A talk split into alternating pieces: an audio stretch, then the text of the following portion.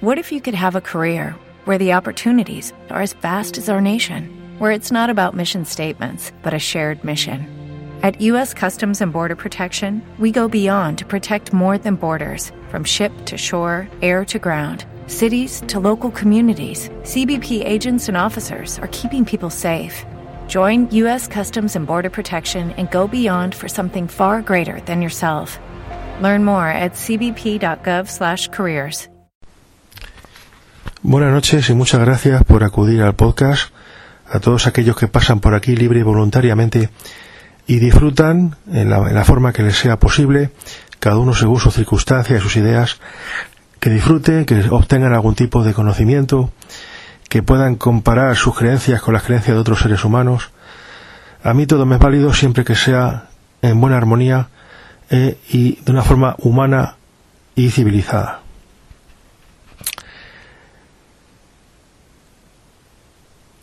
Se reciben muchos mensajes aquí a lo largo del mes. Se reciben muchos mensajes. Y, y claro, cada persona pues viene de, de una corriente religiosa. Aquí me escriben personas que son católicas. Algunas veces me escriben, aunque ustedes no se lo crean, me escriben personas ateas.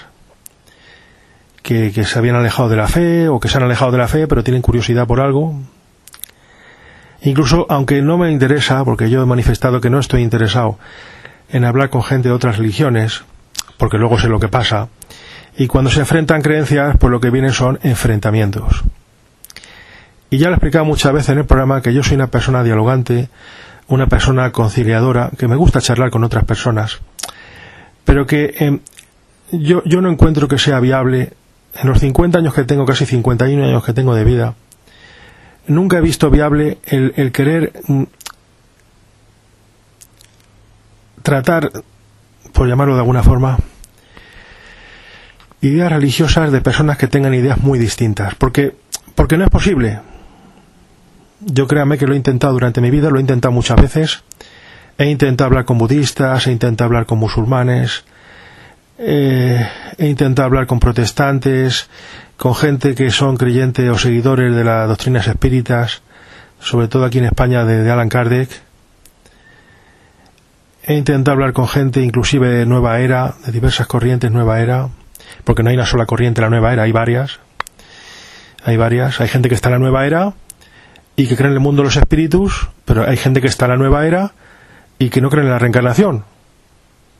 ¿Cómo es posible? Pues, pues cojan ustedes los libros de un señor que se llama JJ Benítez, del cual aquí últimamente estamos comentando mucho, y como este señor bebe de las ideas del libro Durantia, que niega el plano astral y la reencarnación, porque si no lo saben ustedes, el libro Durantia niega el plano astral y, niega la reencarnación, pues por eso JJ Benítez, en su caballo de Troya, y toda la gente que sigue las ideas de este señor, pues creen en la evolución espiritual, creen en la evolución de los seres eh, iluminados, los seres, no sé cómo llamarlos, seres vivos que trascendemos la materia y vamos a otra dimensión, etcétera. Pero el libro Durantia niega la reencarnación. Y JJ Benítez y los que siguen los caballos de Troya, que podemos hablar ya de cientos de miles de personas a nivel mundial, pues no creen en la reencarnación. Y se puede considerar un movimiento posiblemente dentro de la nueva era. Entonces, en los muchos mails que se reciben en cada mes, eh, he recibido hace 24 horas un mensaje de una persona que decía que oyó un programa mío, que quería participar, que quería dar su opinión, eh, opinión contraria a la que yo manifestaba en mi programa, por cierto, y que fue a poner un comentario y que eh, la caja de comentarios de este, de este podcast no se lo permitía. Entonces la persona me escribe, me expone este tema, me habla de por qué no está de acuerdo con lo que yo exponía en un determinado programa. Y entonces le he respondido lo siguiente, para que ustedes lo sepan y vean casos que a lo mejor puede ser de alguno que vaya a escribir y sepan por qué pasa esto. Le dije a esta persona, como también se lo voy a decir ahora a ustedes, que este programa mm, no, no anula comentarios personales de algunas personas, sino que este programa no acepta ningún tipo de comentario.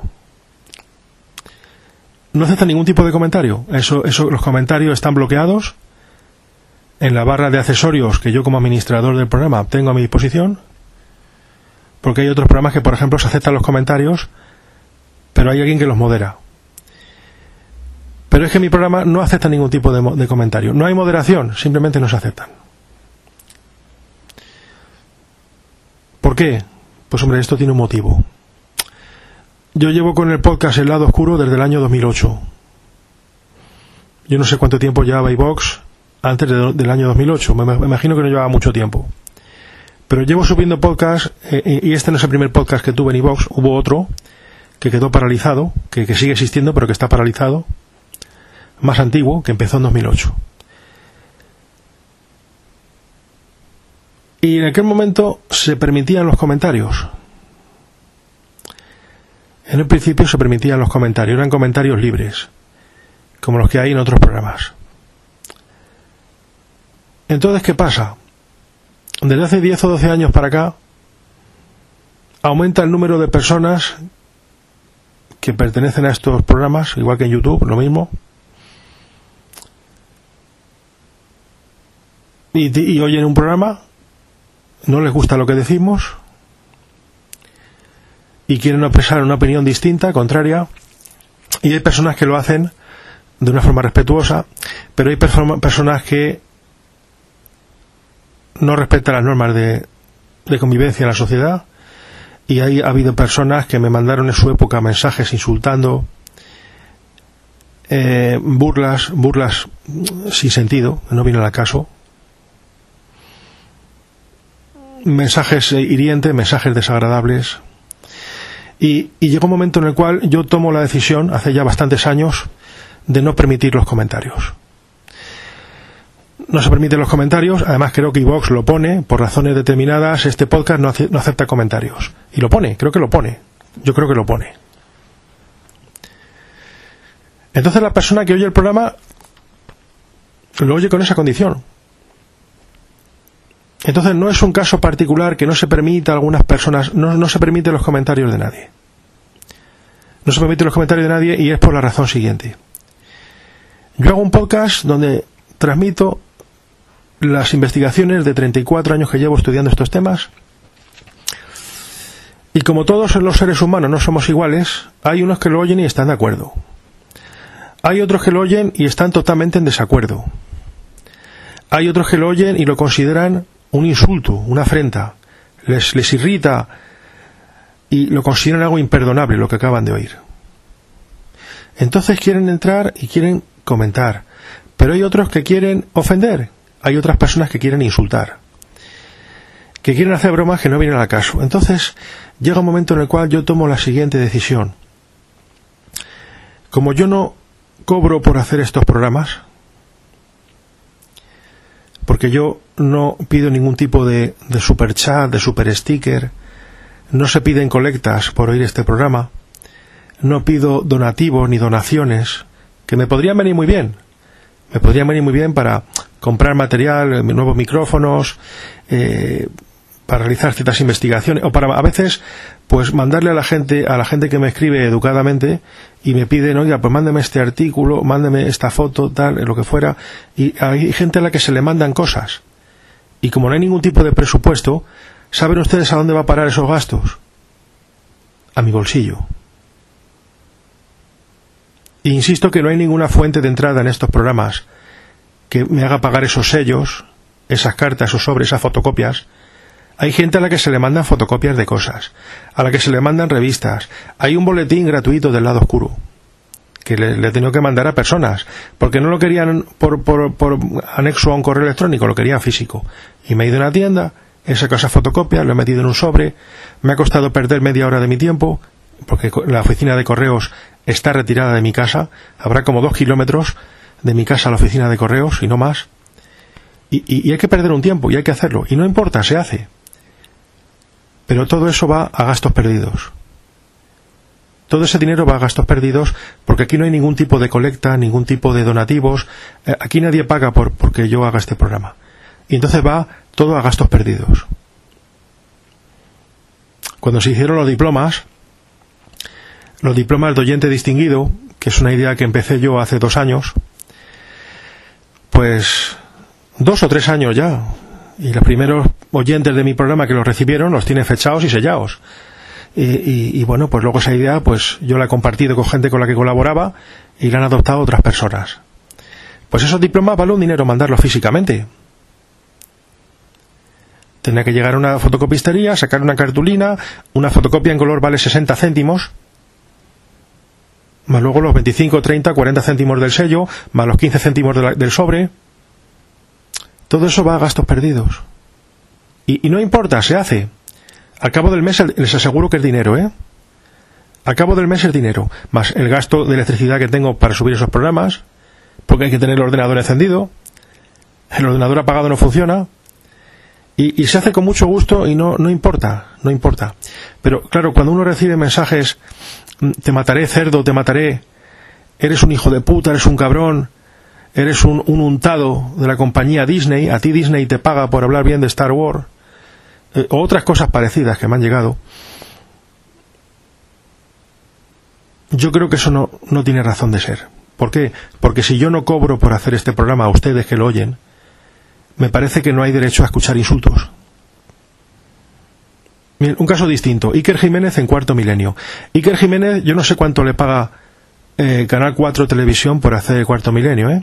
He oído varias cifras que me parecen desorbitadas, pero puede ser que cobre esa cantidad Iker Jiménez por hacer el programa. Pero, pero ese señor, por ejemplo, vale, me dirá, claro, que Iker Jiménez es famoso. Pues sí, pero, pero este señor sí cobra por hacer lo que hace.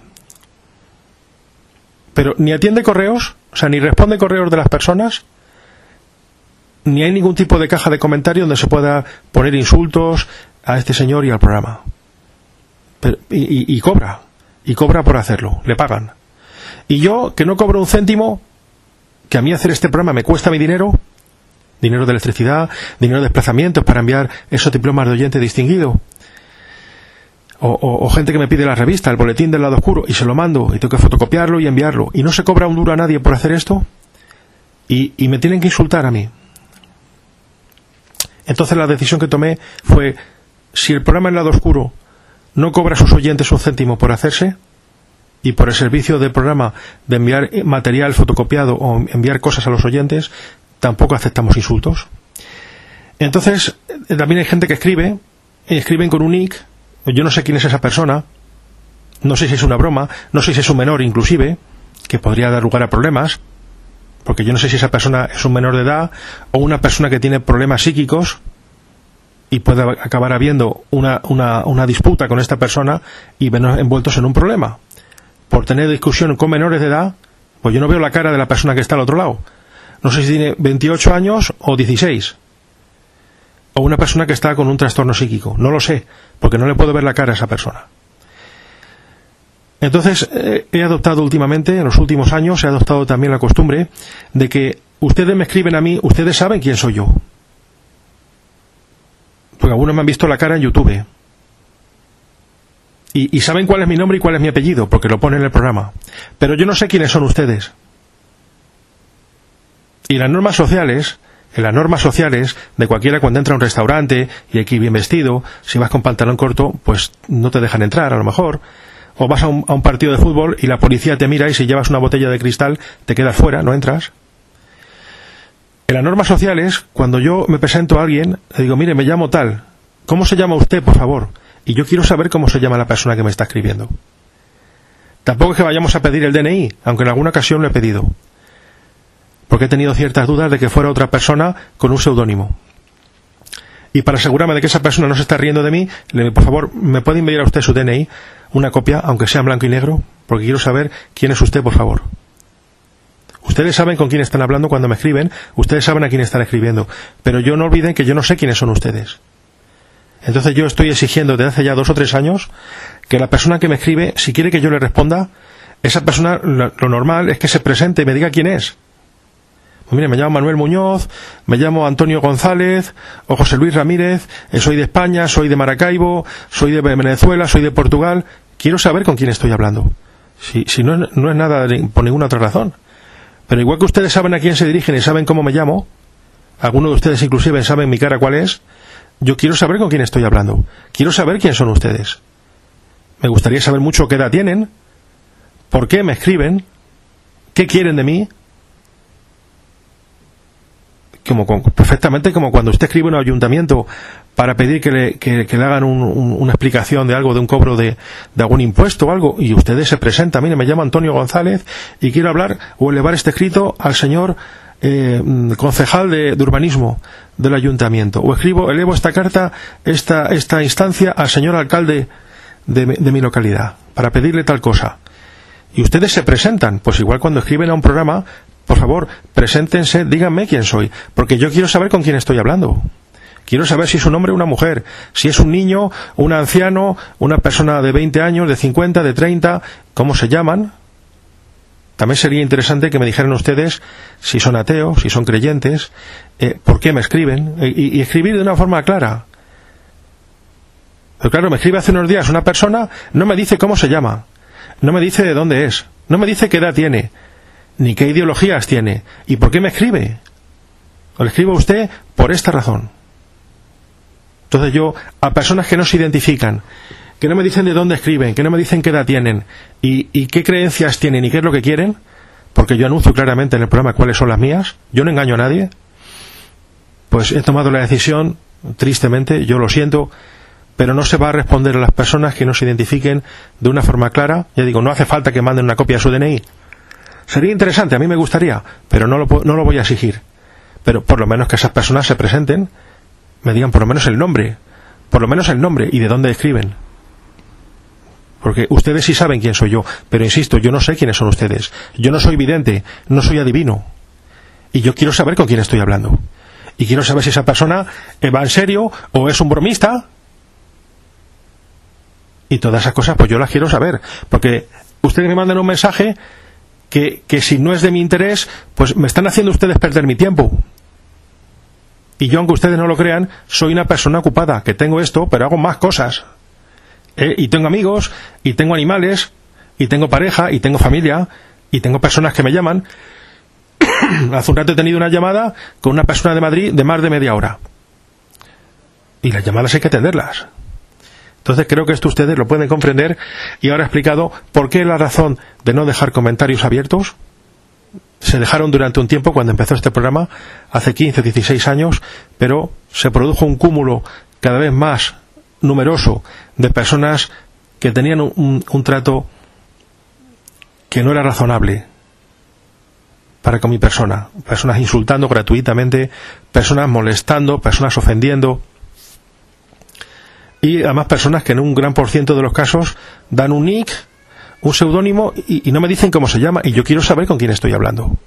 Entonces ya saben ustedes que a partir de este momento Cualquier persona que me escriba, no se preocupen que si habla por ese cauce y se identifica y se presenta correctamente, pues se le va a responder, se le va a atender y se le intentará ayudar en la medida de lo posible. Claro, yo libros no regalo, libros no regalo no por otra razón, sino porque a mí los libros no me los regalan, yo tengo que, tengo que pagarlos y los compro en tiendas físicas o por correo. Y entonces yo no puedo regalar libros. Hay gente que me escribe, por favor, ¿me podría regalar usted un libro? Mi libro, si los puedo regalar yo no puedo regalar mis libros. No puedo regalar mis libros porque yo sé que el conocimiento me ha costado 34 años de estudio y, tienen un precio asequible. Los, los, 14 libros que yo he escrito, los que están publicados y los que no, tienen un precio asequible, 10, 12, 14 euros. Me parece que no tengo ningún libro más allá de 14 euros. Más allá de la fuerza, creo que vale 15. Y esos libros tengo que, cobrarlos porque yo se los pagué al editor. Yo he pagado cada uno de mis libros al editor, compro ediciones limitadas de mis propios libros, de 100, de 30 ejemplares, de 80, de 50. Menos en el caso de los libros publicados con mi amigo Moisés Rojas, de Sevilla, que esos libros le cedí a él toda la ganancia comercial de los libros, yo no obtengo ni un céntimo, para así ayudar a que sean más económicos y poder distribuirlos mejor. Los libros publicados con Moisés Rojas, que son cuatro o cinco títulos, desde el año 2019 para acá, esos libros no, yo no, hay, no, no, no obtengo un céntimo de beneficio, pero ni un céntimo. Así se lo dije a él, que no quería beneficio de ninguna clase. Y entonces él lo que hizo fue enviarme 10 o 12 ejemplares, 10 o 12 o 15 ejemplares, para que yo los tuviera y los pudiera hacer llegar a personas que me conocen. Pero en esos libros eh, la pérdida mía es completa, no gano ni un céntimo, con lo cual es, por así decirlo, trabajo y tiempo perdido. Pero todo con la intención de que pueda llegar a personas, inclusive, que tienen escasos niveles económicos, o gente estudiante, o gente que está desempleada, y se hizo con ese objetivo. Pero yo no puedo regalar mis libros. Y, dudo mucho que si ustedes escriben a JJ Benítez, a Iker Jiménez o, a otros parecidos, les vayan a regalar los libros. Pueden, pueden hacerles en todo caso un autógrafo. Un autógrafo que, bueno, suele ser gratuito, aunque conozco quien lo cobra. Pero un, autógrafo también se lo, se lo, puedo dar yo y no les cobra absolutamente nada. Pero claro, el libro, eh, eh, el libro pues son, serían 10-15 euros perdidos, más los gastos de envío que son 3,50 euros o 4. Ustedes comprenderán que si yo eso lo hiciera muy a menudo, pues eh, acabaría teniendo un problema. Luego no puede ser regalar libros. Sí que puedo enviar esos diplomas de oyente distinguido. No me importa que, me cueste 60 céntimos la impresión y 35, 40, 50 céntimos del sello y 15 del sobre. No, no, no me molesta. No me molesta. Pero lo que no queremos, claro, lógicamente, son insultos. No queremos insultos, no queremos personas, tampoco nos agrada que nos escriban personas que dicen que soy Mr. Mastodonte. ¿Y usted quién es? ¿Mr. Mastodonte quién es? ¿Es un hombre, es una mujer, es un niño, es un anciano? ¿Es un chico de 14 años que escribe riéndose de mí? Yo quiero saber con quién hablo. Y si ustedes saben con quién hablan cuando me escriben, me parece lógico, me parece, creo, creo, creo que es lógico, creo que no estoy pidiendo ninguna barbaridad, decirles a ustedes que me gusta saber con quién estoy hablando por saber también cómo dirigirme a ustedes, si es usted un hombre o una mujer. ¿eh? Bueno, no lo mismo llamar a alguien señor que llamarle señora, creo, creo, ¿eh? o llamarle de usted o de tú, si es alguien más joven que yo. Y esas cosas uno quiere saberlas. Con los famosos no pasan, porque los famosos directamente no, no responden a las personas. No responden a las personas. Y no responden y, y argumentan que tienen cientos y miles de cartas cada mes y que no pueden responder a miles de personas. Bien, yo lo comprendo, pero ya que uno no es muy famoso, gracias a Dios. Gracias a Dios, porque yo para nada quiero ser famoso.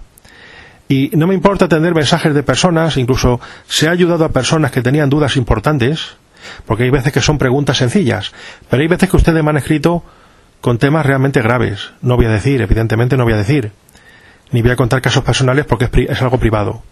Hay que respetar siempre pues los, las cuestiones privadas muy personales de algunas personas que me han escrito con problemas a veces incluso hasta graves y yo he tratado inclusive a veces de dar consejo o poner en contacto con otro profesional que pueda atender a esta persona y hemos hecho algún favor en ese sentido.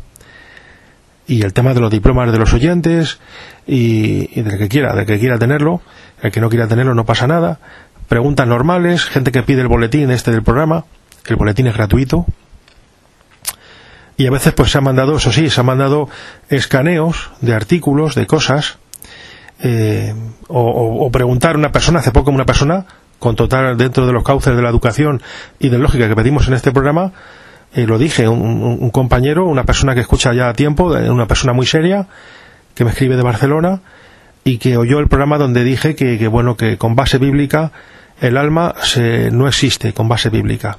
Y él quería conocer, yo lo ofrecí, Ofrecía a quien quiera conocer los libros, los párrafos, los versículos de esas partes de la Biblia donde se dice que el alma inmortal no existe, que el hombre es mortal, y este señor me lo pidió, me lo pidió educadamente, y digo, sí, sí, a, su disposición. Aquí ponemos estos 20 versículos bíblicos que niegan la existencia de un alma inmortal. Y esa persona ha recibido la información que pedía, por supuesto. Ahora, si ustedes me preguntan, me dice, oiga, demuéstreme usted que existe Dios. Pues yo, desgraciadamente, no puedo responder a esa pregunta. Preguntas que no están en mi mano como ser humano, yo esas preguntas no las puedo responder. Ustedes pueden hacer la pregunta, yo tendré que decirles que no lo sé. Eh, eh, y dudo, y dudo que nadie, nadie vivo de este planeta pueda responder a esa pregunta o a otras, o a otras. Pero gente que me llega y me dice, no, no, mire usted es que yo creo mucho en la reencarnación y usted está equivocado pues como correspondemos a ideologías distintas esa persona y yo, pues sintiéndolo mucho ahí el debate, no es posible. No es posible porque a mí, por más que esa persona me diga que la reencarnación es muy buena y muy divertida y muy simpática, que a él le gusta muchísimo, pues yo no voy a creerlo porque esa persona me lo diga. Pues yo tengo otras experiencias, otras líneas de investigación que dicen lo contrario. Y entonces, para evitar el discutir, yo prefiero que esas personas sigan trabajando y estudiando a su manera, que yo seguiré a la mía. Por eso insisto también en muchos programas que este, y por favor me gustaría que no se equivoquen y lo recuerden, es un programa hecho por personas católicas remanentistas. Si alguien no sabe lo que es, que me escriba, yo le diré lo que es. Y conozco otras personas en España, también con canales, como Vicente Montesinos, eminente abogado y funcionario valenciano, compañero mío, que también es católico remanentista, y que trabajo con él hace años, y pueden escribirle también a él si quieren, por si alguien se cree que soy solamente yo, no, somos más. Y, y poco más puedo hacer por ustedes poco más puedo hacer, pero que sepan que es un programa hecho por gente católica remanentista dirigida a gente de ideales afines. Alguna gente me dice, no, es que usted cuando empezó hace, hace 20 años o hace 30 años en la radio, usted era nueva era. Sí, sí, claro, claro. Claro, sí, sí. Y, yo hace 45 años me chupaba el dedo. Pero claro, pasaban los años y dejé de ser un niño y dejé de chuparme el dedo. Sí, sí, y andaba en triciclo, pero ya hace muchos años, muchas décadas que yo no hago eso. ¿Me entienden? Una persona con el tiempo va cambiando. Una persona con el tiempo va cambiando. ¿Por qué? Pues porque la vida lo cambia uno. Yo también hubo un tiempo en mi vida en que fui ateo y ya no lo soy. Uno, uno va cambiando y yo defiendo las creencias que tengo en este momento porque hasta este momento con los estudios de mi vida, la formación de mi vida, he llegado hasta este planteamiento, a este posicionamiento que es el que considero más lógico. Que dentro de 30 años, mm, yo qué sé, abandono todo esto y, y me meto en un partido político, me hago político, pues dentro de 30 años lo hablaré con ustedes.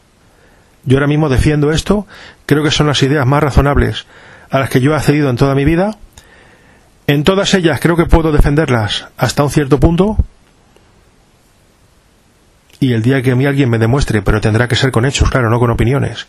El día que a mí alguien me demuestre con hechos, pues, como me decía esta persona, por ejemplo, que me escribió hace unas escasas horas, que no que hay muchos casos de, de experiencias cercanas a la muerte y hay muchos casos de reencarnación. bueno, yo me baso en la opinión de la ciencia. La ciencia, la ciencia y la medicina, la neurología, lo único que dicen es que cuando la persona falla en las constantes vitales, la persona muere. Y la muerte es lo contrario de la vida. Hoy por hoy, la muerte es lo contrario de la vida.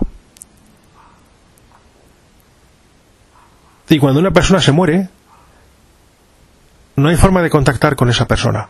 Puede uno llamarle a gritos, invocarle, llamarle a voces, golpear en la caja del sepulcro. Eh, prueben ustedes a hacerlo si no me creen. Llamen a voces a un muerto en un cementerio, a ver si sale de la tumba. Y por favor me llaman por teléfono y me lo comunican. Yo todavía no conozco ningún caso, en 50 años que tengo, no conozco ni un solo caso de aporrear una tumba y que salga el muerto a dar razón de, qué es lo que quiere esa persona. Entonces hoy por hoy la medicina y la ciencia dicen que la persona cuando falla las constantes vitales, la persona muere. Y eso coincide con la opinión de la Biblia coincide con la opinión de la Biblia. Dice la Biblia, del libro de Génesis, que todos los días de Adán fue 930 años y cierto día cayó al suelo y expiró y murió. Y no se ha vuelto a ver a Adán nunca más por ningún sitio. Nunca, nadie ha vuelto a ver a Adán después de morir. Nadie se ha encontrado con Adán. Ni ni en físico, ni en espíritu. Nadie ha vuelto a contactar nunca con Adán. Luego parece que murió, parece que murió. Y las personas cuando mueren, la meten en una caja, la meten en un sepulcro, mm, allí cierran dando de llana, cierran, o si es bajo tierra echan varias paladas de tierra. Yo desgraciadamente he tenido que ver esto ya varias veces. Y insisto, pueden ustedes llamar a voces, gritar, patalear, eh, implorar, eh, chillar, para que vuelva esa persona, para que les hable. Creo que no van a tener suerte.